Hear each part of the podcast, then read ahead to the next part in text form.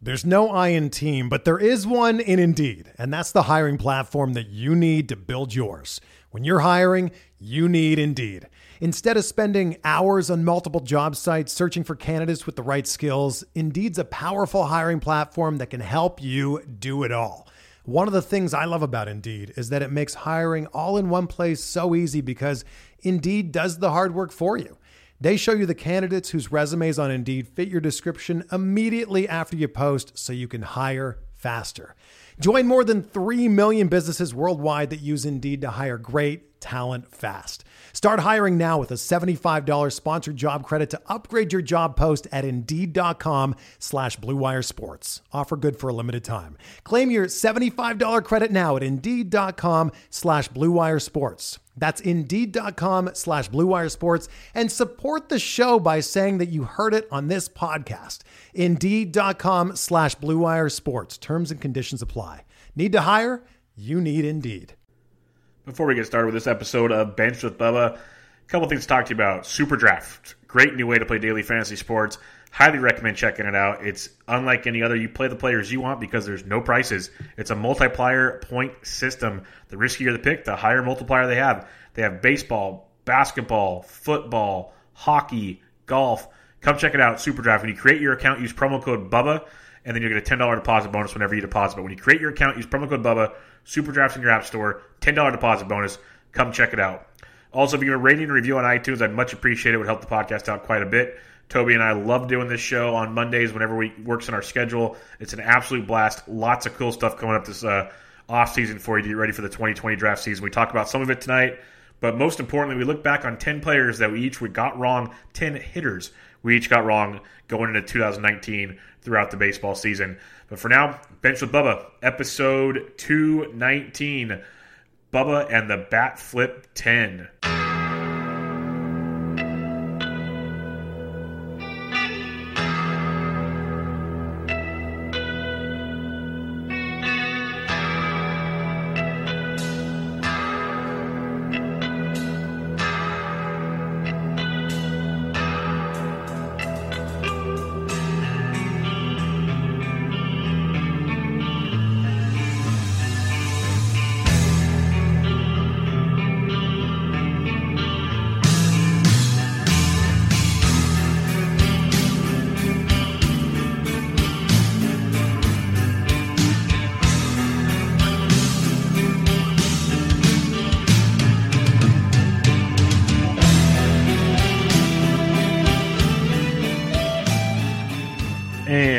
Back, everybody, to Bubba and the Bat Flip Edition 10.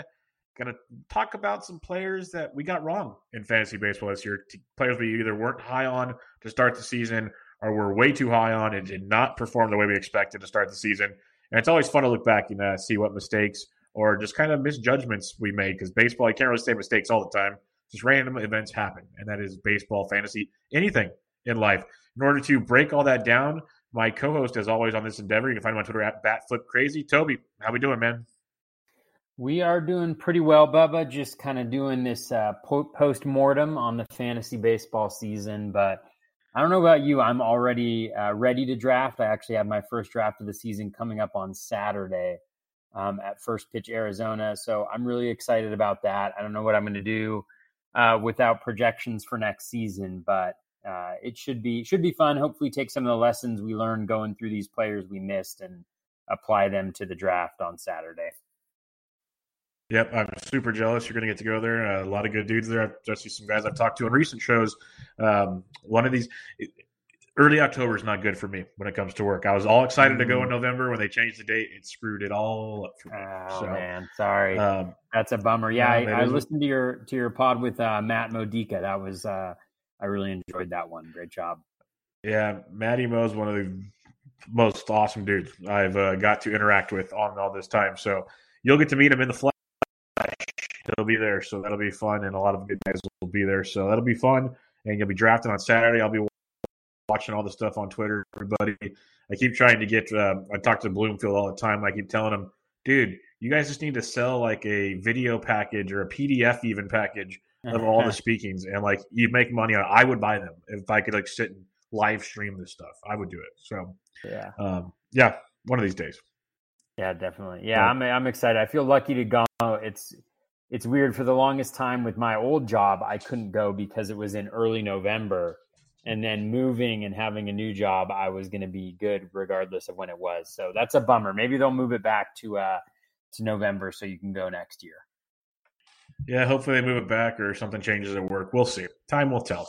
But uh, maybe next year we'll make it work because it would have been perfect. Uh, birthdays next Tuesday would have been a great weekend to go. So it Oh, would have been would have been excellent. Yeah, Happy it would have been a fun, Bubba. fun. In advance. Uh, thank you. It would it would have been a blast. So it is what it is. But um, we'll recap Me- all this. Like you said, I started I started doing my catcher rankings, which is always the best place to start. And um, Everybody always starts with catcher. Yeah, I just kind of want to get rid of it all, but uh, it's it's crazy. It'll be fun when we get to discuss that position because after like the top, I'll say nicely five or six, you can make arguments for everybody else because like, was it a fluke? Was it not a fluke? Like every it was, it's wild, wild at the catcher's position. So it'll be fun to say the least. Definitely. And one of the uh, players, I think I might have put him on the list. Is one of the players like, yep, yep, number number six on the list as a catcher this year. So we'll talk about him. Well, let's get into it. Down there. Yes, yes, we both were very, very high on him. I remember we talked Barf. We were very high on him. I drafted him. You were mad. Looks like you were the winner on that one. Um, let's let's kick it off here. We both have the same number one, and we didn't. You know, this is different list here, but start off with your first guy that you got wrong. Yeah, so the first guy that I uh, that I put down for getting wrong was uh, the, the likely NL MVP, um, and that is Cody Bellinger. Um, I wasn't uh, terribly wrong on Bellinger. Um, earlier on, early on in draft season, I was kind of down on him, but as I ran the projections and the um, standard gain points, the SGP, um, I kind of grew a little bit more of an affinity for him, but not enough of, of an affinity to draft him in any of my 14 teams. And so the fact that he was available, you know, in kind of the mid 40s range, and I don't have any shares of him, kind of tells you, I think, enough that I wasn't as high as other folks were um, on Bellinger. I think the reason um, I've kind of gone through each player and, and thought through exactly what I was thinking and why I wasn't into them or why I was into them and I was wrong. You know, with Bellinger, I think um, I did have concerns about the power. You know, we saw a uh, power drop off after that rookie season where he came out really hitting. And so I think that that was something that I kind of didn't really buy into was, you know, that his power was going to be so much that it was going to be like a lot better than league average. And then I also didn't believe in the second half contact increase. Um, and so he showed improved contact in the second half. He was a much better player in the second half last year. But I think that I wasn't, um, you know, I wasn't paying enough attention to those pieces. And I also think I didn't, you know, I'm I'm I'm always a, a big fan of you know power speed guys or average and speed guys. And the fact that he did have power, he did have speed, and that was supported by, you know, his sprint score and other things, you know, really, I think was just a miss on my part and maybe represented, you know, a little bit of a bias uh, against him.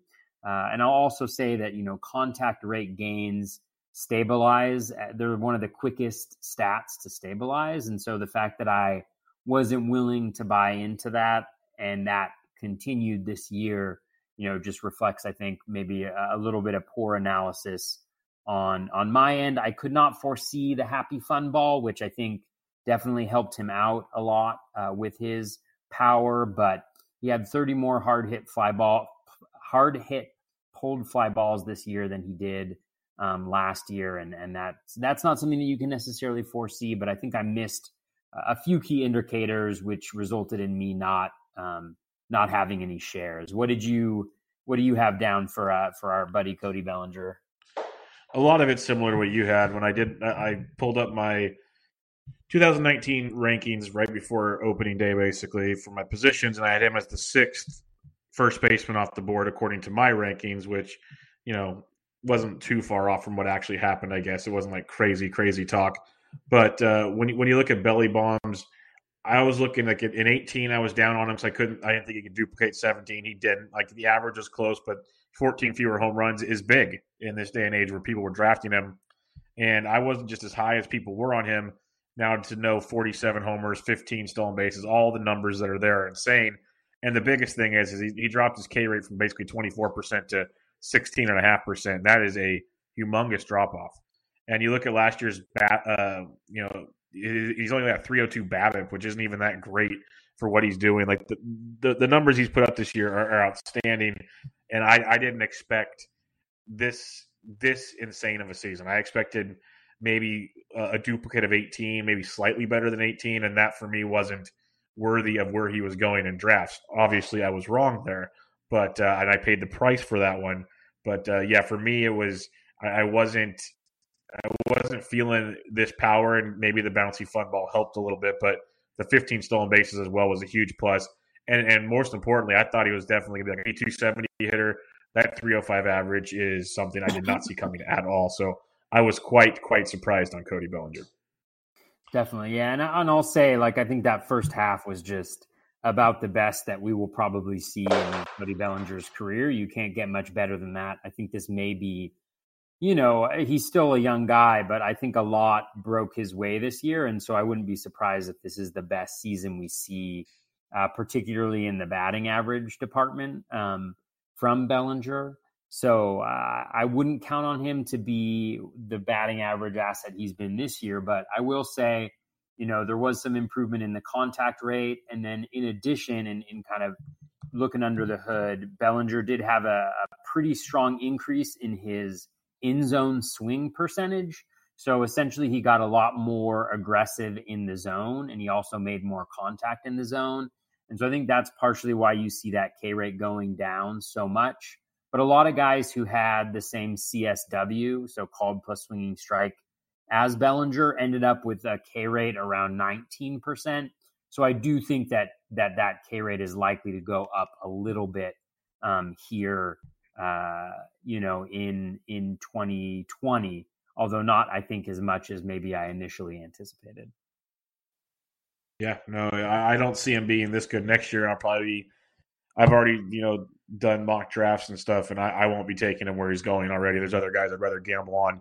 There's people that want him top four, top five. I'll be taking other people. He'd have to be back into the first round for me to probably jump on him, which means I probably won't have anything. So uh, we'll see. We'll see it all. All right, who's your number two? Number two, oh man, this one is uh, uh, this is a painful one. This was my most owned player coming out of drafts, and that is Jake Bauers. Uh, we got some great uh, some great GIF work this afternoon. Um, who was it? Uh, Cody is his first name. Cody McDonald um, put together uh, or found a GIF of Jake Bauers that is pretty much emblematic of his season and the way that I am left feeling after investing heavily in Bauers. Um, so I think what I what I was expecting heading into the season uh, with Bauers, I saw a guy with strong plate discipline. I saw some improving contact as the season pro- progressed, and then a decent batted ball mix. Um, you know, solid speed, six stolen bases, and less than uh, 400 plate appearances. And then I also thought that the move to Cleveland was really nice because it, uh, you know, it's a great place for left-handed power hitters. You think about guys who may not be exceptional when it comes to power in in kind of Francisco Lindor and Jose Ramirez, although Lindor I think is kind of established as, you know, a guy who's just all around amazing. But um, you know, I thought he could benefit from that uh, that's that stadium and that uh, that didn't that didn't happen. Uh, he was a dud uh, all around. And when I kind of take a look back, I think the biggest biggest mistakes I made with Bauers was with the speed.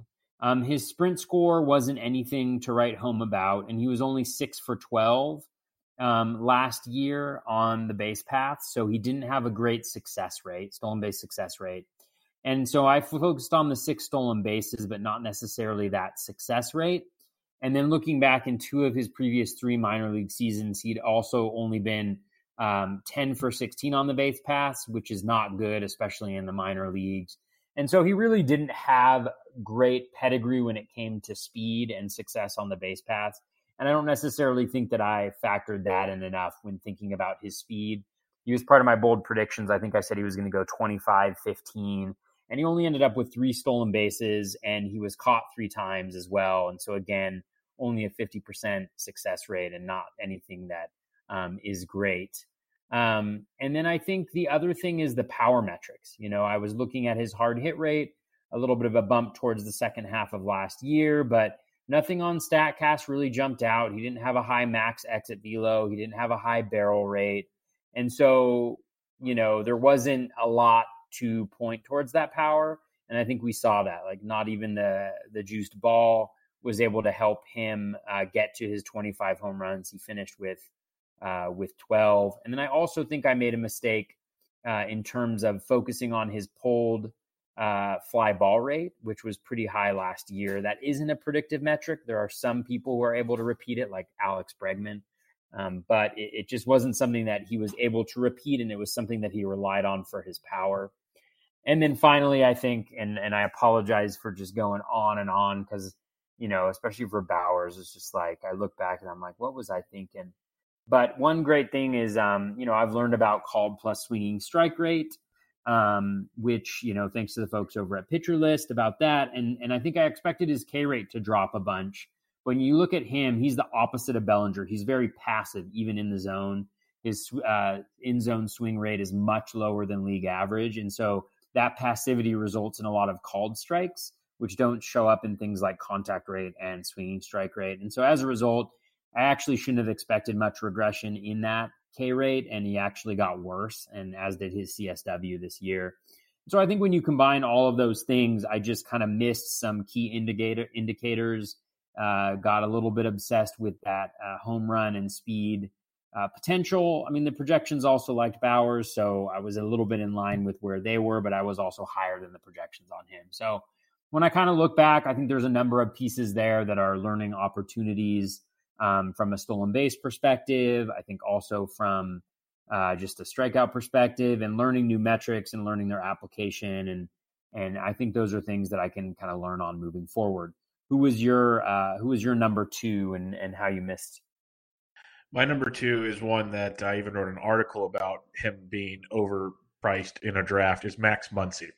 Uh, this is a guy that I think the biggest reason it wasn't that I didn't like his skills looking back on the article, it was I didn't like the Dodgers and the fact that they had a million players to platoon with him because that's what we saw last year was a lot of platooning and whatnot going on. And this year he only played four more games than last year, put up the same homers, scored more runs, drove in almost 20 more runs, and hit for a lower average. It's a weird smorgasbord of fun when it comes to fantasy. Max Muncy was outstanding, and when you go look at his Statcast metrics, it's even crazier. He was in the 92nd percentile in X xWOBA, 86 in X uh, Slug, uh, 76 and hard hit rate. He was a very, very good player. And we saw the second half of the season, he really turned it on in a big, big way. We've seen it in the postseason with the long ball as well. it's just weird. You look at his numbers, like part of me thinks, okay, I was right to an extent because his barrel rate dropped like 4%. His exit velo was down just a little bit. Launch angle was down, but, you know, his X batting average was heck 13 points higher than his, his regular batting average, would have been more in line with last season's batting average. And then his Woba to X Woba has some, some good numbers. A 462 X Woba on contact is outstanding. That's like really, really good stuff. So it's it's a mixed bag here with, with his overall numbers, but in the end, the power, the run production, the run scoring, all that good stuff was great with Max Muncy, and he found everyday playing time. And Dave Roberts actually did it correctly because I think, I, if I remember correctly, the reason he didn't play more games is he had a little stint on the IL. I might be wrong, mm-hmm. but I, I, think there was a period. Otherwise, he probably have 150 plus games out there because there was no platoon when he was there, and that was my biggest thing. Was worried about the platoon, and that's what I get for I guess speculating and, and going elsewhere. But I'm, I'm more of a guy that when I draft, I like to draft more of a comfort, less risk. I'll take risk elsewhere in my draft, and where Muncy was going was much earlier than where I like to take my risk uh, risk assessments in drafts. So Max Muncy he's been darn good, and there's a good chance that I might end up buying in on him next year, and the world comes to an end. So we'll see how that one comes. But uh, I, I, do like what I've seen. I, his approach to the plate is very good, and the fact that he can hit lefties just fine. It's not like a kryptonite to him. I love that because that's one of the biggest platoon issues in baseball. I think that's what it was in 2018. Is Dave Roberts was doing the platoon thing all the time, and then they finally realized in the second half of that season, oh wait, Max Muncy can hit lefties so then in 2019, he hit lefties the whole time. So it's little things like that. It's one of my biggest pet peeves in baseball when they say a lefty can't hit a lefty because they won't let him hit a lefty, so they'll never learn. And that that's just a, a thing of mine. But Muncy proved me wrong, and he helped a lot of people out in that middle infield position and corner infield. He had so much eligibility. That's another thing that was tremendous yeah. with him is multi position eligibility, corner infield, middle infield, first, second. It was it was huge. So Muncy's a guy, and the same with Bellinger. Bellinger gained outfield eligibility, so you can move him around everywhere. Um, Muncy's a guy that I think I'll find myself on. Bellinger, I highly doubt I get there just because of the price, but Muncy, I have a, a, feeling I might be more in his range this season. So we'll wait and see. And he he's going to maintain. Uh, he's going to be eligible next year at first base, second base, and third base. Uh, next oh, that's season. huge. So yeah, huge. massive. Um, so all right. Who's your third guy? Because this is a guy I loved and I got number right. So three. Yes, the love of Bubba's, the love of Bubba's life, and uh, a grave, great, a great regret that I have. Um, so my number three player that I missed on was Jonathan Villar. Um, the the draft day price was pretty high on Villar. His ADP was 67 heading into that last week of draft season. So you know the the move up the board was real. If you were able to draft earlier in the offseason and get him in the low in the you know like 120 100 range you definitely got a ton of value this year. I think where i missed on Villar wasn't necessarily because i didn't believe in um, well part part of it was the skills but i think a lot of it was the situation. Um, i just saw too many instances i thought where um, he was going to lose playing time. He's a veteran on a very young team. And with the new Astros um, management, you know, Astros light approach, I put in my notes right here. But, you know, the fact that they had gotten some folks from the Astros, you know, who tend to value things like, you know, OBP or slugging. I didn't think that he was long for the lineup. I just saw too many instances where he was going to get platooned and not get enough playing time. Um, and I also didn't, quite frankly, think that he was good enough based on you know his performance in previous seasons, just from like a value perspective. Um, and then ultimately, I thought he might get traded towards the deadline as as a kind of a speed guy uh, going into the playoffs. And obviously, um, you know, I couldn't have been more wrong about that. So I think where I missed was in my evaluation of the context and the environment and and and really how good he was going to play um, because he did get playing time and he did really really well. I think some of the things that I couldn't see coming, you know, he did have a seven percent drop in ground ball rate, and I think that you know is is a really big change for him because it resulted in the increase in home runs uh, up to 24. I also think the happy fun ball. He was a guy who he's the type of hitter that benefits greatly from that. So I'm not necessarily sure that I could have seen that. But the vast majority of his production, you know, in addition to those home runs, came with the speed, which we all knew was there. He had a higher batting average than he's had in a while. Um, and he made better contact and um, scored a ton of runs and got that playing time. So I think the result of that is just, you know, me not owning him in any of my 14 leagues. And, you know, and that uh, that I could have used that speed. Uh, let's just say uh, in a couple of key leagues. So definitely missed there, and and kudos to you for being on him from the get go. Thank you, and I understand where your your kind of trepidation was where he was being drafted. I get the the scare there because it's like one year he's been great, one year he's been really really bad. I guess what I was going off of was that second half playing in Baltimore. They have nothing to lose to let him run. So I was like all about that. And did I think he's going to hit for the power and average that he hit for? No. Like part of it, maybe, but not all of it. Not a chance at heck. Not not not going to happen. But I was getting him for stolen bases. Give me maybe ten plus homers and everything, and it worked out. But he he, he outproduced that. It'll be interesting this next year though, because in the mock drafts we've already done, he's going quite high, and there's a chance he gets traded at the deadline. And if he gets traded, that can make things interesting again. So, you know, he might lose that ability just to run free. So it'll be real interesting to see what happens with Johnny V this year. But if the price is right, I'll be there. But I have a feeling he keeps moving up. It's going to be different. And also with the mock draft so far, I've been able to get some steals earlier than than normal, so I don't have to go kind of pushing around earlier or something for Johnny Villar. So we'll see how that goes. All right, my third guy. This is a guy that's been a kryptonite to me every year since he's been in the big, so two years now. And I still look at his numbers, and I just, I, I, I don't. He's like he's the new Javi Baez for me. That's the best way I can describe it. Is Gleyber Torres?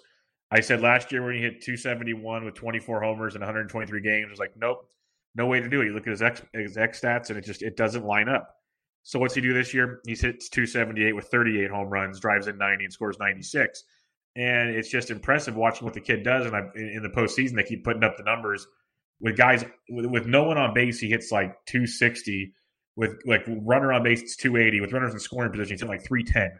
It's ridiculous what Gleyber does, and that's why he gets the run production he does. But you look at his X stats, and it's it's kind of this is where I get confused on him. That's where I kind of get turned off every year. His hard hit percentage is a 33rd percentile in baseball. His X WOBA is 63rd. His X batting average is 50, 51. You look at all his X stats to his real stats, he's out producing everything, some by a lot, some by a little. His barrel rate's not bad, but his exit velocity is only 89. Like I'm looking at things that don't stand out as world beaters like Gleyber is. Sure, the bouncy ball helps, but he's been doing this throughout the minors. And this is why I got to maybe just it's the Javi Baez approach where I just turn it on in my head, go, you know what? He's different. He, he's much different because you look at his ground ball rate. He's got almost a 38% ground ball rate, only a 30% fly ball rate, yet he's hitting all these home runs.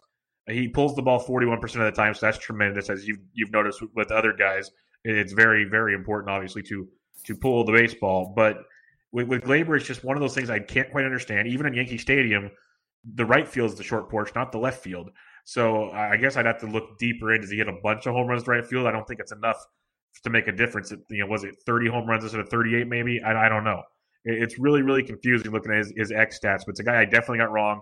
He's a guy like I crossed off a list um, when I, I, had my stats out from last year, uh, I had Gleyber Torres at the shortstop 11 for me, second baseman 12. Like I was wanting nothing to do with him. And I, and I, I still like the guys that are ahead of him.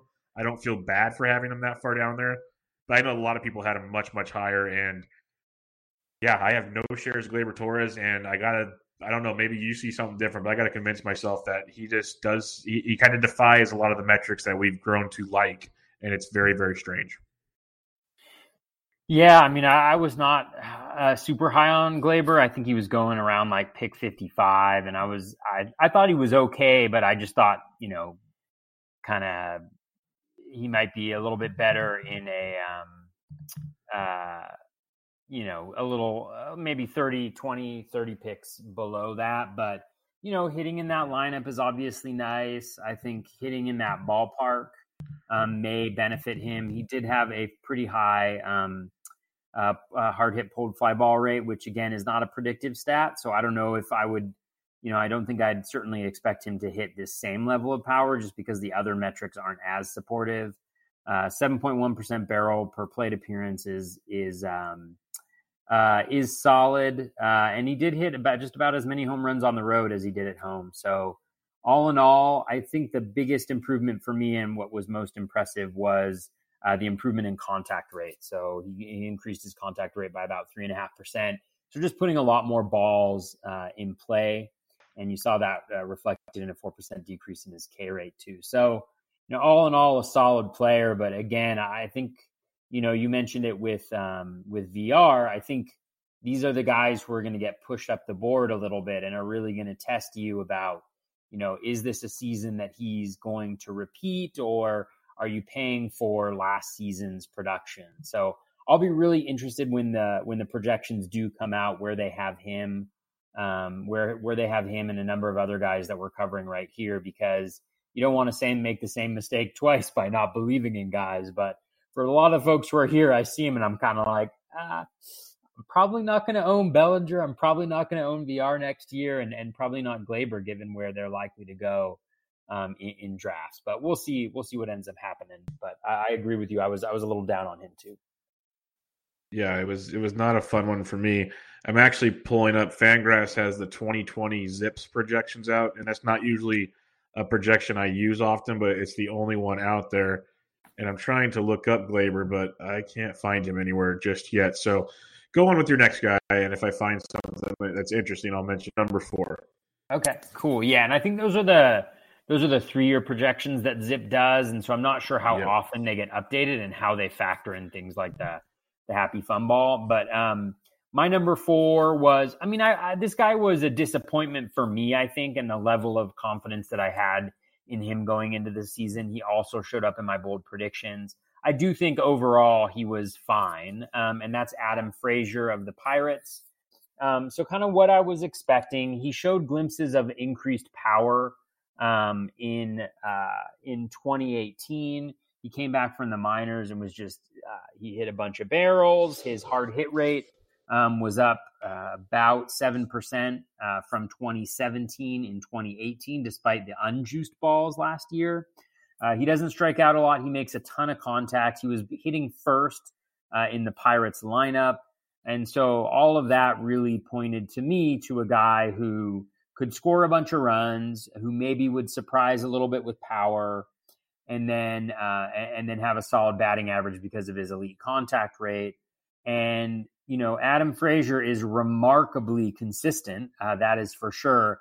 And he pretty much did what the projections were thought he was going to do, but not what I thought he was going to do. I think I put down that he was going to be a top 15 second baseman in my um, in my bold prediction. He ended up uh, top 30. And so I think what happened, uh, you know, in terms of what I missed, you know, he ended up hitting 10 home runs. So he didn't show any additional power than he had shown previously. That was actually how many home runs he hit in 2018 uh, in 250 less plate appearances. And so I think, you know, over a small sample, like, you know, sometimes you got to invest in a small sample, and he didn't cost a lot. And so it's not like I'm bummed out that I invested in him, but the power just didn't hold. It was just a small sample size fluke, it was variance. And so his power regressed back to where it had been previously in his career. And then I think, you know, I was just much higher than him on the projections. And the projections were just um, uh, incredibly right on on Frazier. I'm getting them up right now. So his line over the course of the season um, was uh, 278 with 10 home runs, 80 runs, 50 RBI, and five stolen bases. And then uh, Frazier's um, projection uh, was uh, it was 276 with 70 runs, 11 home runs, and 56 RBI with 10 stolen bases. Now, I didn't believe in the stolen bases because he really hadn't shown those at the major league level, but you give a little bit of the RBI to the runs. Uh, and you consider the the happy fun ball and the the the projection was pretty much right on. And so you still got some value, but definitely a disappointment. He did not hit for the power or the batting average or really get to the runs that I was hoping he would get to uh, given the given the situation. So I think mostly I missed on the power with him. Yeah, he still had a, a good year, but I, I, get what you're saying. It was weird because like Newman came in and took some time away from Frazier, so mm-hmm. it was something we didn't really see coming earlier in the year. Frazier seemed like that nice leadoff late round kind of middle infield option that seemed quite productive. So it was it was odd. He might be a guy that's worth tagging into late late in drafts next year. So it'll be interesting to see how that uh, how that whole team plays now with the new uh, manager and you know some other coaching staff changes there in Pittsburgh. Um, my number four is one I was super high on coming into the year, and that name is Manny Machado. I had him as my second shortstop off the board this year. That was obviously not the end result there. I was not worried about where he was going. And, you know, I, I thought he had a really, really bad year. And then I go look at his numbers and it wasn't great, but it almost mimicked last year outside of his RBI production. You know, five fewer homers. He still hit 32 homers, scored 81 runs, um, 85 RBIs compared to 107 sucks. But only five stolen bases. We kind of know Machado's not going to start. He's, he's going to keep slowing down on the base paths that that's one thing we've seen coming outside of 18. You know, previous two years, nine and zero. He had a 20 and then a two. Like he has a couple of fluke seasons out there, but stolen bases have been decreasing with Manny Machado. The strikeout rate going up about five percent was quite a shocker. And then you look at his average of 256 with a 274 BABIP. It was just a an odd, like just productive year. And then you look at his his Statcast page though. You know he's 87th percentile in exit velocity, 78th in hard hit rate. His X stats look good in the grand scheme of things. They're still not great. You know, his X batting average would be 260. You want better than that from Machado, but you know the barrel rate dropped down to eight percent. That that is definitely cause for concern. So his overall quality of contact just wasn't great this year. And that that definitely had something to do with his BABIP and his his overall batting average declining. And I think that's something that I could definitely see him, him change. Like his zone con his zone swing rate dropped down. His zone contact was pretty similar. His his, his zone swing rate was was down almost three percent, three and a half percent from 18, which is, is pretty big if you look at a guy that likes to attack in the zone and he's not attacking them all the time. It, it will it will uh, affect what's going on. So we're gonna have to wait and see with Machado. I think maybe year two of a new contract, we might see a very good Machado. I think we can get a discount on Machado come draft time this year. I, I was talking to someone else about him. I kind of think Machado is going to be the 2020 draft version of say Kris Bryant, or or maybe even uh, the 2018 uh, 17 version of Bryant, where you get him, uh, you know, late second uh, round or something like that, maybe early third with Machado. I'm going to buy back into him. I think the talent level is just, just too good. And, and, you know, maybe there'll be better picks around that time of the draft. They'll be better suited for my team. But I'm not completely crossing him off my list. He had a very ugly season when it comes to, to certain parts of his metrics. And then there's other parts where the power was still there. The, the bouncy fun ball obviously helped because if you look at the rest of his stuff, barrel rate dropped from 11 to 8% and, and whatnot. So it was sketchy to say the least. But at the same time, I know the talent's there. He's still super young. He's going to be 28 years old next year. In the middle of that order, he'll Fernando Tatis play for a whole season, plus more just just awesome young players in that Padres lineup. Comfort zone. He's going to be there for a while. I, I'm okay with Machado next year at the right price because he's still a great source of power. He can play shortstop, third base, middle infield, corner infield. Does it all. He just doesn't steal, which stinks. But I expect the average to pop back up, the power to be legit, and then things come back to normal for Machado. I could be totally wrong, but I, I think we'll see a better Machado, and you'll get him at a discount this year. Yeah, it's going to be interesting to see how uh, how far he falls, um, for sure, um, because he went uh, 36th overall, I think, on average in the in the two early mock drafts.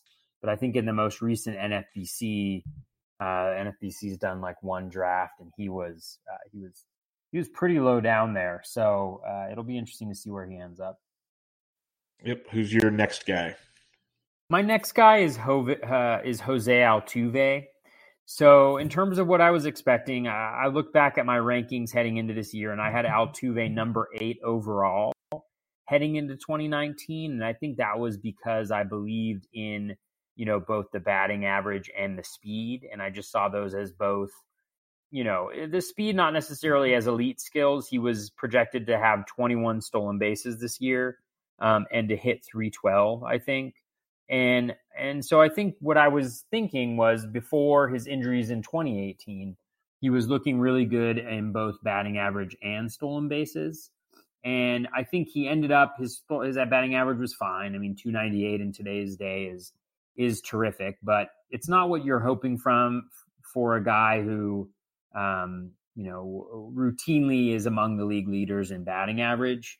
Um, you know, that 312, even that seemed a little low, um, as projections often seem, you know, especially with batting average. And so uh, I think the batting average was a big disappointment. Uh, from my perspective, the counting stats weren't uh, terrific, right? Um, under 100 in, in both runs and RBI. He was injured for a little bit uh, and then the six stolen bases was the real big hit. If you were relying on uh, Altuve four stolen bases, coming up 15 stolen bases short uh, of your of your projection heading into the season is huge. And he obviously made up for it with, uh, or not made up for it, but he he he hit 31 home runs, so seven more than he's ever hit in his career, uh, which is which is awesome. And you saw with his hard hit rate, but that's not really what fantasy owners wanted when they drafted him. They wanted batting average and stolen bases, and he didn't give that to you, and that left you hurting in a couple uh, couple areas. For me in TGFBI, you know, I, I finished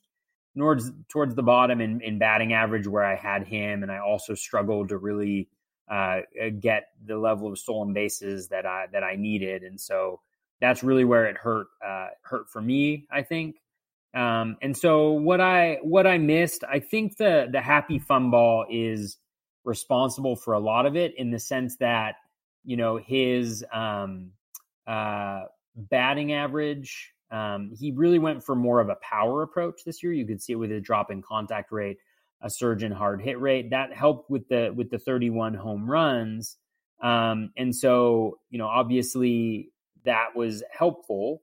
But um, I think what happened was the Astros, because of the happy fun ball, because everybody around him, himself included, was hitting 30 to 40 home runs, really didn't see the need for stolen bases. And so nobody on that team uh, really uh, stole a ton of bases. And I think that's what happened there. And I think that's something that we need to factor in uh, to next year's stolen base projections for teams like the Astros, for teams like the Twins, um, who really didn't attempt any stolen bases in the second half of the season.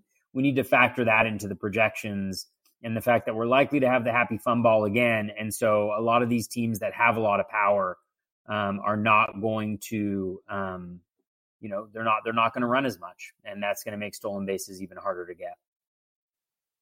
Yeah, no, that that's a big thing. Like I, with the Astros, Twins, and other teams is if they're not running, we're in trouble. And these guys are only getting older, also like Altuve and everything with his leg injuries. Mm-hmm. We're not going to see a lot of these guys running either. So it'll be interesting to see how that it does show up in the projections, like you're saying. We have to factor that in when these things come out. But Altuve was a guy that I liked this year. I didn't like it at his, at his price either. There's guys that were super excited to get him at the end of the first round, and there's just other guys I liked as well. So no Altuve for me, which is a shame because the guy is so darn good and he's thriving in the postseason right now as usual.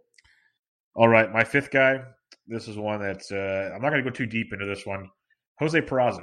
I had him as my 12th or 13th shortstop off the board, way too high. The reason I had him there is I really liked the production I saw at the end of last season. He finished the year with 14 homers, 23 stolen bases, third straight year of 20 or, or more stolen bases. He played in 157 games. He was in the like either at the top of the, the, the Reds order or at least in a good spot towards the bottom, like all the way down in eighth, was going to get screwed. He was being very productive in that order. I was expecting that to carry over to 19. Well, it turns out he barely even like after spring training wasn't even a real factor in the leadoff position, hitting at the bottom of the order. Ended up into the minors a few times this year. Hit 239, six homers, seven stolen bases. It was an absolute disaster you look at his Statcast page, and this is the last thing I'll mention because it's just embarrassing. His exit velocity was the fifth percentile. His hard hit rate was the seventh. His X wob was the twelfth. His X slug is the eighth. It is absolutely dreadful what took place with Jose Peraza this year. And it, the the really bad part is you figured with Scooter Gennett hurt and everything, Peraza would have a chance. No, it didn't matter because Derek Dietrich took that over, and then it just spiraled to Senzel and other guys. So Peraza, he's still only 25. There's chance for development here to improve. I'm going to have to see a lot this spring to buy back in. He's going to be either a late round pick or someone to watch on the waiver wire because the production is there. The speed's legit with Jose Peraza, but the playing time might not be, and the just drop off from his previous two to three seasons to this year was dramatic. So Jose Peraza was a guy I missed on a lot. I know it's not a popular name, but he's one that I thought could have been a sneaky stolen base edition. Not so much. Yeah, that's that one. That one was a tough one from the get go. yeah, it was like it was, a lot of, bad out the had a lot of hope, hope for him, and it was just downhill from the start. So, who's your next one? Uh, the next one that I have is the same one that you have, um, and that is Danny Jansen, catcher for the Blue Jays. I believe I had him. Well, I have my rankings right here, which is always fun. Like, have your rankings and save them, and then look back at them at the end yes. of the year so that you can just weep about how wrong we are and how little we know about anything.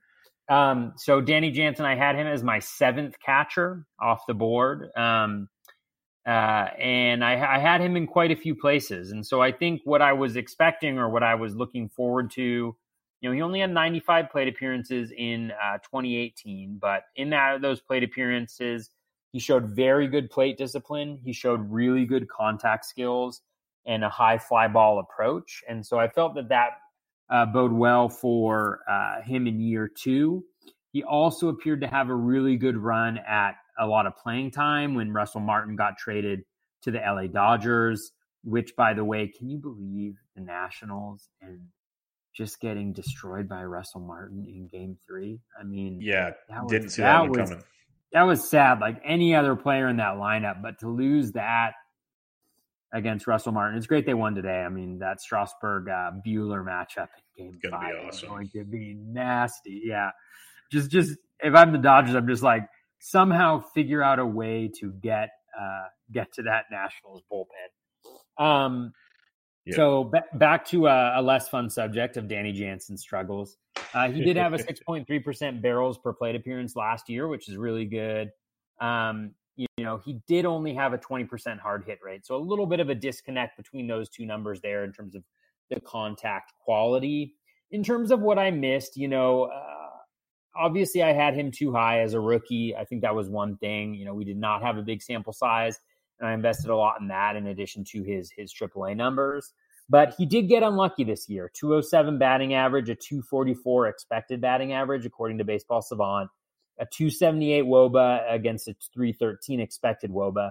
And a 313 expected Woba is not, um, you know, that's not anything to write home about. It's slightly worse than league average. But for a catcher who, you know, theoretically could get um, a ton of plate appearances, that that could be something but the batted ball quality never really materialized for uh, Jansen. He got unlucky, but only a 4.2% barrels per plate appearance. He did have a big spike in his hard hit rate at 42%. So I imagine that his real power lies somewhere in the middle of the two seasons that we've seen. So maybe barrels, you know, around 5% or something like that, slightly better than league average. And then the hard hit rate um, slightly lower than, than this year, something like that. His contact rate and his plate discipline also declined a little bit. And I think more importantly, his ground ball percentage increased by 6%. So he hit less, fewer balls in the air.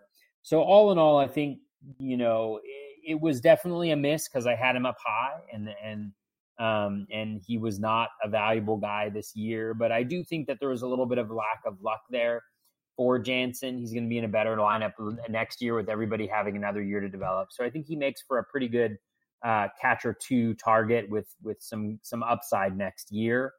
Um, and so I still believe, uh, maybe not as much as I did la- uh, coming into this year, but I do still think that there's a good player in there. Yeah, I'm 100% on board with everything you said there. I think there's a very good player in there. I'll buy back in this year, especially in two catcher leagues, like you're saying. Uh, in one catcher leagues, probably maybe not, unless I just say screw it and punt it. Because what he did this year, I think, might be like the low of lows for him. If you look at his overall numbers and all the stats you mentioned, he should definitely be higher than this. A 230 BABIP is, is crazy to think about. If you look at all his numbers through the minors, his, his batting average. The big thing I know you and I talked about the Barf draft last year, he's great for OBP. This year he gets a 279 OBP. It was just everything that could go wrong seemed to go wrong. And then we got all excited because he had that hot streak right in the middle of the season. Yeah. And we're like, oh, here comes second half Danny Jansen. And then that disappeared. It was just – it was so it was so tough. It was really really tough because the talent's there. He gave us a glimpse of it. I'm with you that he's still so young. That offense is going to be so so good. He's going to have a chance to to improve next year. He can't be much worse. Like I think this is the floor of floors for him, and he, his defense is good enough where he's going to be in the lineup a lot. Like they're going to keep him out there. He's young. I do like him next year. I'm with you. I, I won't I won't go much farther on that because you nailed it. That we, we saw a lot of the same things there, and it's just this is when it's tough, especially in a world where catchers was just so loaded this year. It really made him stand out more than normal. If it was just like a regular catcher year, he still had a bad season, but it wouldn't have hurt you so much because you'd have been like, oh, 13 homers, okay, 207 average stinks, but 13 homers from my catcher, I'll take it. That that's not bad. Well, this year, this year it's bad. So yeah, next year we'll move on and go onward and upward. I'm looking forward to your next one here. Who do you have at number seven? Because I almost put him down because that my preseason first baseman ranks. I had him as the fourth first baseman off the board for me. So, how what did you have for Joey Votto? Yeah, so Votto heading into next year. Let's take a look. Uh, for my first best ranks, I had him as the number six okay. uh, first baseman heading into this year, in between Jose Abreu and Joey Gallo. Can you imagine like drafting um, Votto before Gallo and Olson now? yeah, I, I, I had I had Votto right in front of Olson, Bell, and Bellinger. I would have been like, oh, oh man. yeah, right. Yeah. Um, yeah, I think with Votto, you know, what I was expecting, I, I, thought that Father Time had not caught up with Votto. I felt like he had a, a little bit of a back injury, I think, last year, um, and that his power, when healthy, would return not to, you know, his career high levels, but to about 25 home runs um, and that his batting average would also um, improve with that. And really, neither of those uh, things transpired. Um, he just was he wasn't good. Uh, father time always wins. Um, I think it was uh, Rob Silver who mentioned heading into the season, kind of kept on harping on the fact, even though he's a fellow Canadian, that you know no first baseman, you know who was that old had really been able to um, you know return to uh, the the type of production they had had previously after such a fall off, and that really uh, came to pass.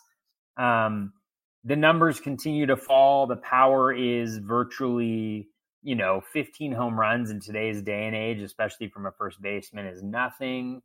Um, even though he was batting first for a lot of the season, he only scored 79 runs. Uh, his even his O swing uh, was at 21.1%, which is great, but not for Votto. Contact rate continues to decline um, for the second consecutive year. And then even though the hard hit rate was solid, it's just not resulting in anything. The barrel rate was not good.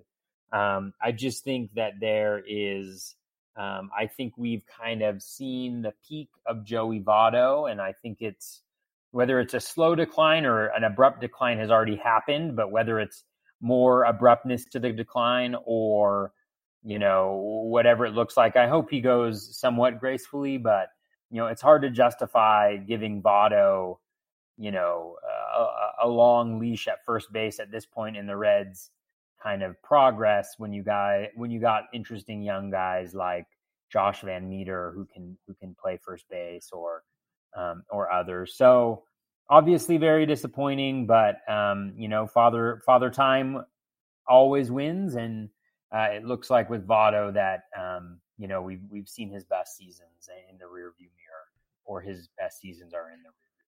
That's correct. Saying. Yeah, we're seeing we're seeing Votto turn into the uh, Miguel Cabrera age. He's he's he's moving into that category where they're going to keep playing, but they're just clogging up our fantasy spots. They're just ruining the situations out there. So it sucks because he's still a fun guy and, and good, but uh, yeah, production's not there. In the, in the era of the bouncy ball, if he can't do it, it's not looking good. Um, my number seven this is the guy that I've been high on the last couple years, and he's just declined each of the last two seasons. And I had this as my eighth ranked outfielder going into the season. I had high hopes for Andrew Benintendi, and those high hopes were not met. Of course, the kid is is only 25 years old, so maybe there's time to grow. But he's gone from 20 homers in 17 to 16 and 18 to 13 last season with only 72 runs only 68 RBIs, and only 10 stolen bases. You know, he was 20 20 and 17, 16 21 and 18, 13 10 in 19. He spent some time on the IL. He only played 138 games, but the average dropping down to 266. His K percentage went from 16% to almost 23%. And a lot of that, you just look straight at his zone, his zone swinging. He, he swings two, he's swinging 2% more uh, in the zone, but his zone contact dropped 5%. He was chasing it five and a half percent more times out of the zone. He was all over the place. His whiff percentage was uh, up six percent to twenty five percent whiff percentage. It was uh, it was rough for Benintendi last year. And when you look at like his his barrel rates, his exit velocity, all that stuff, those numbers kind of jumped a little bit. But it was his overall contact that just dropped tremendously and really put a dent on things. I'm I don't know what to do with the kid. It's one of those I kind of have to wait and see now because I, I, bought it so much. He's it was just it was rough. It was really rough. He's jumping to that Jackie Bradley Jr. range, but that offense is still good. But Betts Betts might be gone. JD might be gone. There's gonna be a rebuild there or a retool. I'll say because rebuild might offend some Red Sox fans. A retooling of the Red Sox. Benintendi will be there. He's a big piece of it. But my goodness, uh, he's you know looking at his, his Statcast metrics and all that other good stuff. He's an average hitter at best, and I think it's time for me and maybe others to start dropping him down to the average outfield rankings. And that, I'm talking like outside top 30 or 40, even farther. Like what he's doing production wise is almost not even draftable. It, it's it's that low. So he'll get drafted next year because a he's a Red Sox and b he does have you know potential. But what he's he's done the last couple years and the decline we're seeing is not pretty. and it's definitely worth monitoring. Maybe he makes a swing change. We've seen it. Like I said, he's 25. There's a lot of adjustments that can be made. So there, there's time for him to grow. But what we've seen in the last three years, the decline has been rough to watch, and I bought in, and now I am buying out. I find it highly unlikely I'll own Andrew Benintendi next season. Yeah, it have? is. Yeah. Yeah, it is really interesting. I mean, I, I, as you know, and as I mentioned earlier, I I drafted him and uh, regretfully so in in one of my main events that I ended up doing well in, but could have been so much better if I had not been stuck with him. I think what you pointed out about that contact rate dip is is definitely a curious thing, and I think he may have been going for that power. Um, yep. And you know, his hit tool has always been the calling card, and maybe he should go back to that next year and focus a little less on power and focus a little bit more on making contact, um, putting the ball in play because it just doesn't look like he has that power ability. You mentioned the Statcast data not looking good. You know, this is a guy who should be in his in his prime at 25. So uh, agree. I, the one the one caveat I'd put in there is that the stolen bases you know, while 10 is is not what you were hoping for after two seasons of 20, um, you could see that coming back next year. Yes. He was still successful on 10 out of 13. So uh, who who knows what ends up happening? But as you mentioned, yeah, quite quite the disappointment there. Um, my number eight player was um, was Daniel Murphy. Um, and I mean, this was uh, this was just a brutal one.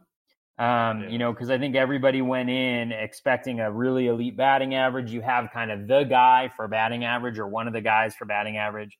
And he goes to the spacious confines of, of Coors Field, and everybody's just salivating with the type of uh, batting average value that he could provide you with. And, and that's not uh, what we got. I think from the get go, it was just bad. He was injured that first part of the season and really, really struggled and never really recovered. He had a couple, a nice couple months towards the middle of the season, but the power was non-existent. The um, uh, the counting stats uh, were terrible. Um, I mean, 56 runs, 78 RBIs, 13 home runs, no speed, 279 batting average. I mean, it's just absolutely atrocious. Like you couldn't have been he couldn't have been he couldn't have been worse. I'd rather have him be injured because then he wouldn't have been in my lineup uh, putting together those crap stats. But um, all in all, super disappointing. And then by the end of the season, he was just a platoon bat. They were sitting him against lefties. Last couple weeks of the season, they had him out um, for uh, some of the younger guys to give them a run. Just all in all, just a a craptastic season from Daniel Murphy. Yeah, and one thing you said right out the gate there is you weren't the only one. Um, I'm pretty sure myself and anybody with the, uh, the pulse that's being honest was very excited for Daniel Murphy to become a Colorado Rocky and the fantasy implications that came with that. And yeah, not happening. So if it wasn't you, it was going to be someone else that took that plunge on him, and it did not work out so well. And with the platooning and towards the end of the year, and the young players that actually started to get to play towards the end of the season for the Rockies, probably because they were out of it. I'm curious to see how they go in the next season. Do they utilize uh, Daniel Murphy full time again, or do they say, you know what, we got these young kids and let's see what happens? So it'd be real interesting to see how that plays out in Coors. All right, my number, number eight? my number eight. This one hurts because I'm a big fan of Big Rhys Hoskins, and you look at it. If you just look at a stat sheet, it's actually not bad. It, it's not it's not great. 29 homers, 86 runs, 85 RBIs. You know, that's 10 fewer ribbies, five fewer homers than the year before. He hit 226 instead of 246. It's it's it's not horrific, but it's not great. He played seven more games. The reason why it's not great is it's the bouncy ball, and a guy of Rhys Hoskins' status should be destroying the bouncy ball, and he was not. And some things that really stood out is his exit velocity was only 63rd percentile. This is a guy in recent years, if people look at his old Statcast, he was all red all the time. This guy was crushing baseballs all over the place. He's middle of the pack, 48th percentile on hard hit rate. That is not going to cut it when you're looking at a guy like Rhys Hoskins. And then his X batting average, third percentile, X slug, 33rd. He was struggling in a big, big way this season. It, it was crazy to look at. He hit 226. His X batting average was 216. Like technically he should have produced even worse than he was. So the bouncy ball, in theory, worked for him. If that makes any sense, like it worked because he outperformed what his metrics said he should have. A couple things, you know, the strikeout rate wasn't that much higher. It was just um, his overall production, his barrel rate was almost two percent lower. His uh, you look at his, his, his zone rate and everything, it was pretty similar, but he chased the ball almost three percent of the time more out out of the zone. That'll definitely have an impact on your overall production because now you're you're trying. it could have been like you said with Benintendi. He might have been going for the uh, the yak at all times instead of just putting the ball in play. And you know, you got Harper who was hitting behind him a lot. So you think Hoskins would have better better options uh, of pitch selection there. It wasn't there. It, it's just weird. You look at his metrics. Pull percentage almost identical. A lot of his numbers are very very similar outside of maybe the chase rate and a couple other things, but most of it's almost in line with everything he's done before. Like whip percentage is a point and a half higher. Like it's not crazy differences with Rhys Hoskins. Maybe there's an injury in there. I, I, remember he was battling something on and off throughout the season. That could have had something to do with it. But for the for what I expected from Rhys Hoskins and what we got from Rhys Hoskins was not there. Again, a similar trend with a lot of these guys. He's only 26, super young. These are all guys that can bounce back, but they uh, they burned me this year, and Rhys Hoskins was definitely one of them. Definitely, I, have got some big news, Bubba. Yeah, I was wondering if you saw that. We got a fire. We got a fire. Fire Eagle alert. Wee wee. Ah, ah, there we go. I was wondering I if I was getting that, sound uh, effects. I there you hoping. go. Those are professional sound effects, only available on the Bubba and the Batflip podcast. But that is the Fire Eagle siren uh, going off right there. Eddie Rosario, home run number one in the playoffs, doing everything that he possibly can to keep our beloved twins, the Bomba Squad, in it. Yes. Don't know if it's going to be enough, but gosh darn it, it is. Uh, it is a wonderful thing to see Eddie trotting around the bases. Yeah, it, it was good to see him. They're hitting the ball hard the last few innings. It's just like Judge made a heck of a play to stop uh, Sano last inning. They're, the Twins are they're trying, but sadly, I don't know if it's going to be enough. Yeah, yeah, I know. It's uh, it's yeah, it's it's a little, it's a little rough. Who's your number eight? Uh, my number eight is going to be a guy that I absolutely love heading into next year. He's top of my list. I'm thinking of drafting him in the top three um, of all picks heading into next year. That's a lie. Uh, that is, it's Ozzie Albies. Um, you know, and I think Albies kind of falls into the category of Cody Bellinger for me. And one thing I'd highly recommend to people is to use projections. You don't have to live and die by projections, but use projections because I do think that they're really helpful at at least having us question our biases. So, like an example would be like with Bellinger, I had him in 2017 and he was awesome. And then he had a downer year in 2018, and I kind of bought into the downerness of that 2018. Um, and I felt like there was maybe a little bit of bias in there, and and the projections helped me catch that. And then with Albies, um, you know, I thought he didn't have the year that everybody was expecting. He was a disappointment. But when you run the numbers with the power, the speed, and the decent batting average that he was projected to get, you know, he was projected to be the uh, 49th best player this year based on um, the projections that I had with a 274 average, 16 stolen bases, and 20 home runs.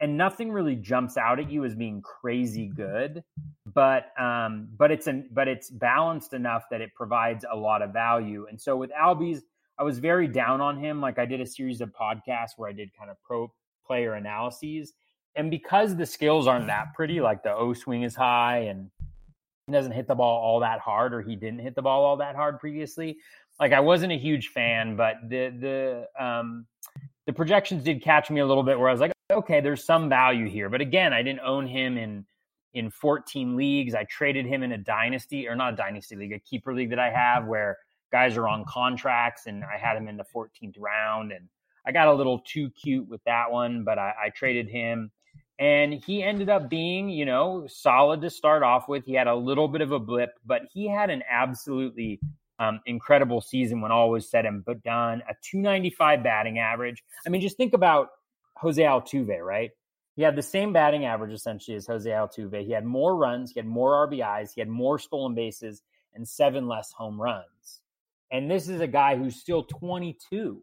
right? He's going to be 23 heading into next year. And I think we saw some really positive development. So where I was wrong with Albies is I was focusing a lot on the low hard hit rate. I was focusing a lot on the um, you know the uh, chase rate, which was really really bad. And I think what I failed to think about was here's a guy who in his age 22 season has a year and a half already in his uh, in his pocket. You know he's in a really solid lineup, surrounded by some talent, at least at the top half of that lineup.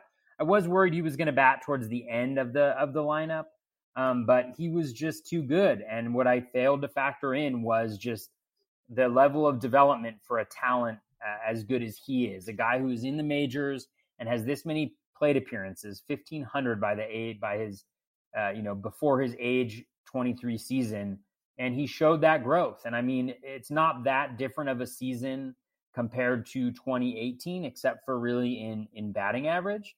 And so I actually think that there, uh, I think there's more there um, for uh, Albies. I think there's more power um, as he gets older. And so I, I, my bold prediction heading into next year is probably going to be like a 35 20 season mm-hmm. um, from Albies. And, and I think that's within the, the realm of possibility for him. So I, I doubted him because I was, I was looking at the skills. Um, and I don't suggest that you not look at skills, but I think with young guys who are in the league uh, that early, um, I think that that um, you know there's a lot of room for growth there, and I think that's what we started to see uh, for a lot of the season this year with uh, with Ozzie Albies.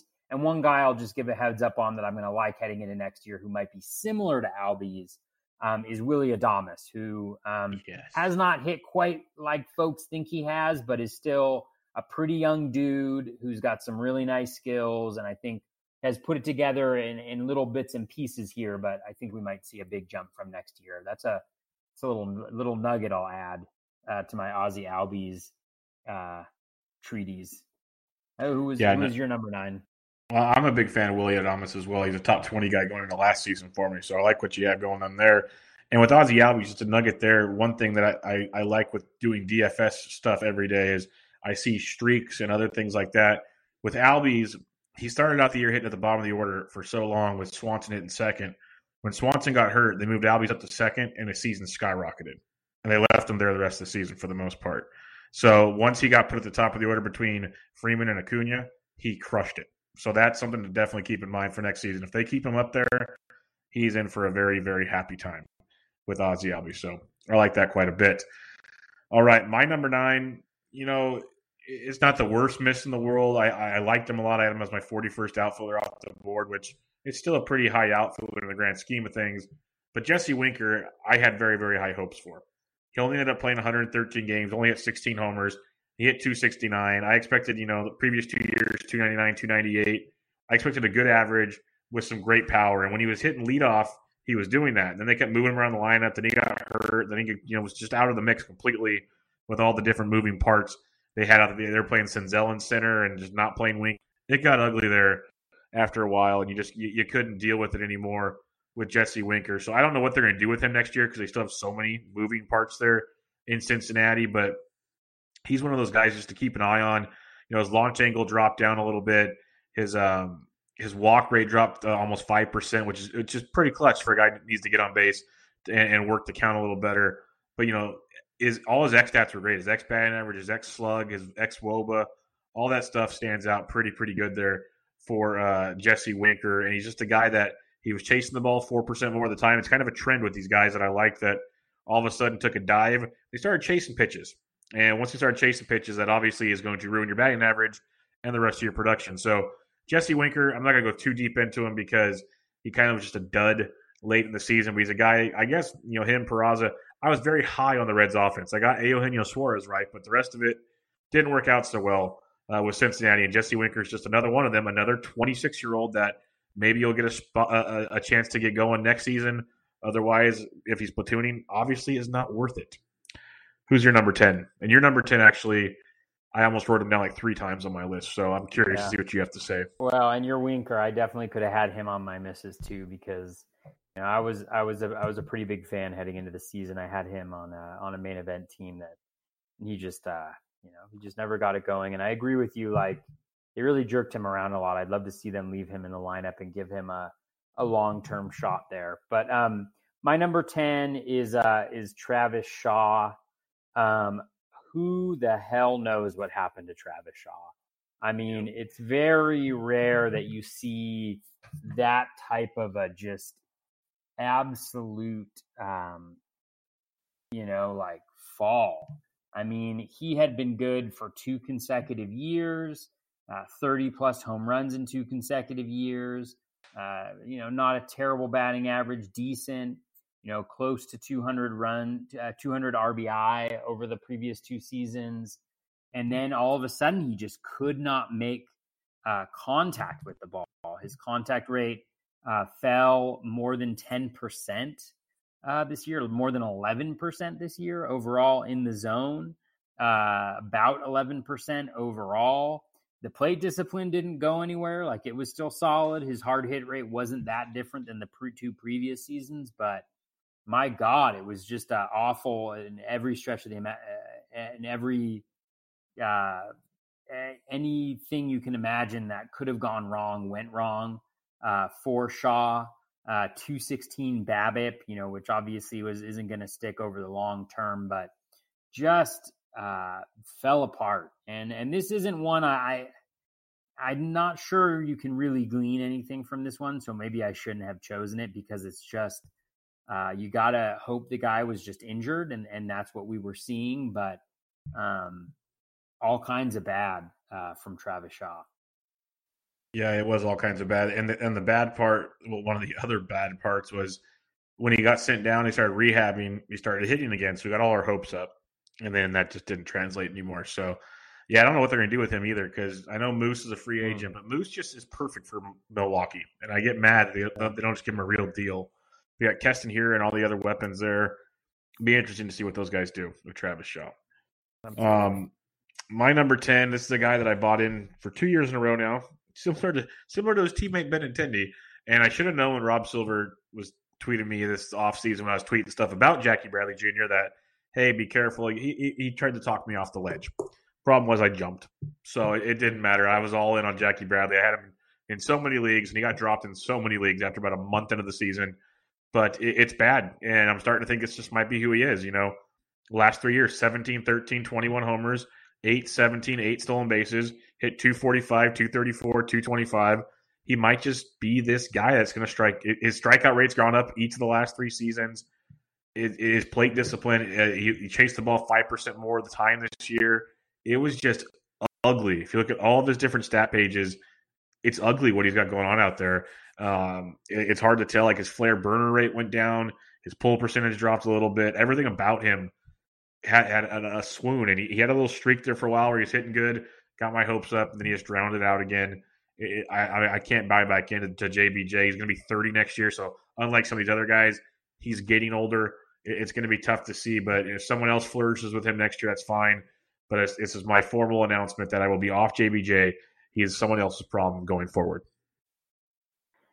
Yeah, yeah. I also had uh, had some decent hopes for uh, JBJ, but I did not. Uh, I didn't have him that many places, so um, he wasn't able to hurt me too bad. But um, yeah, I mean, yeah, it just goes to show you, like, one.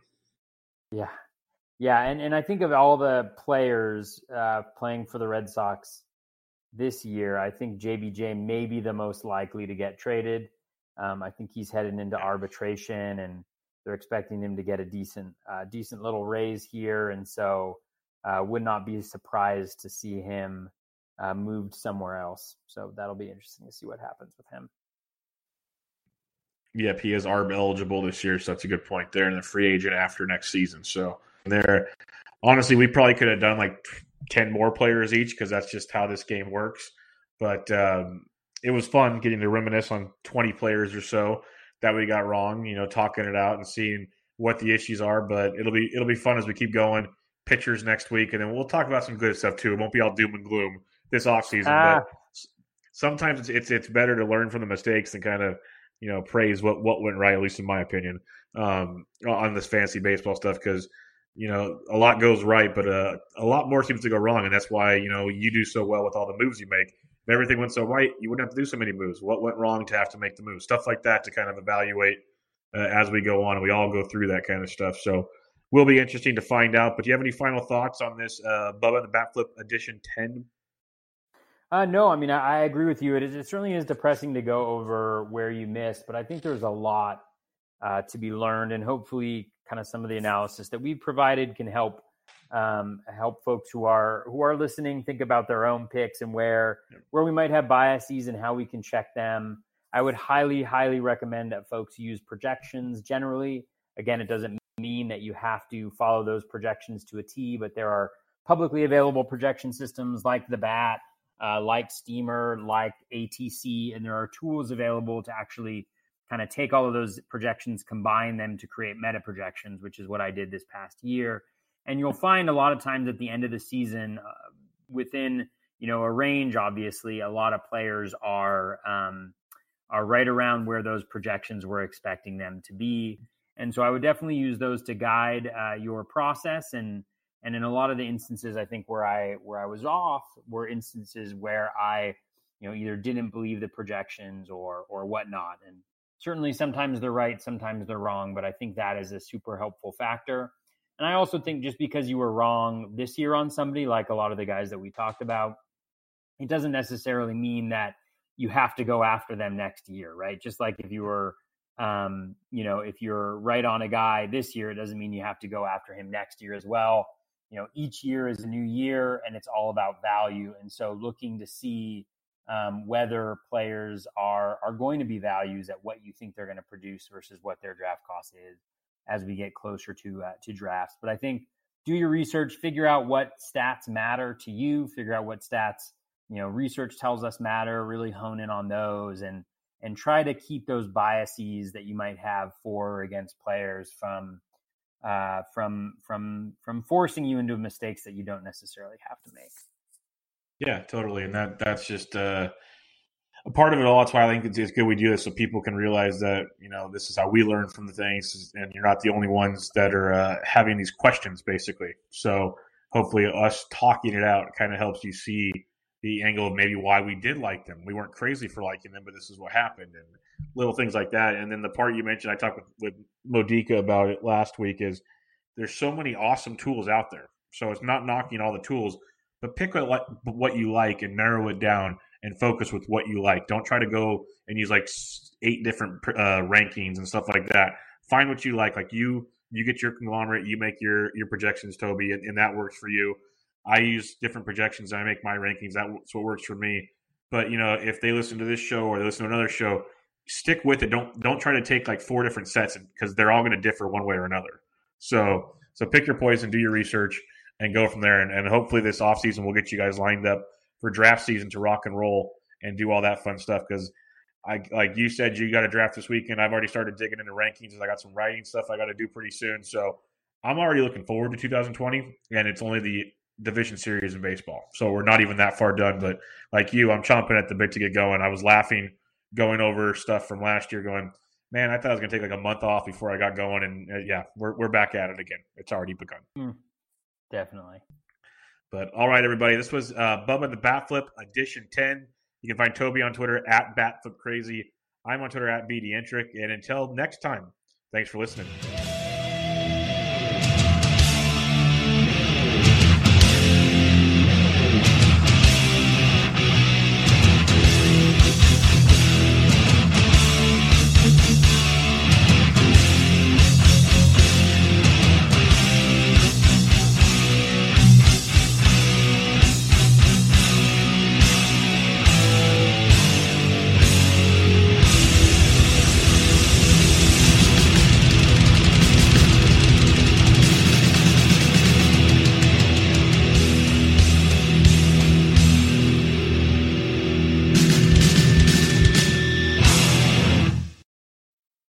Better with a home policy from American Family Insurance because you'll feel protected no matter how the wind blows.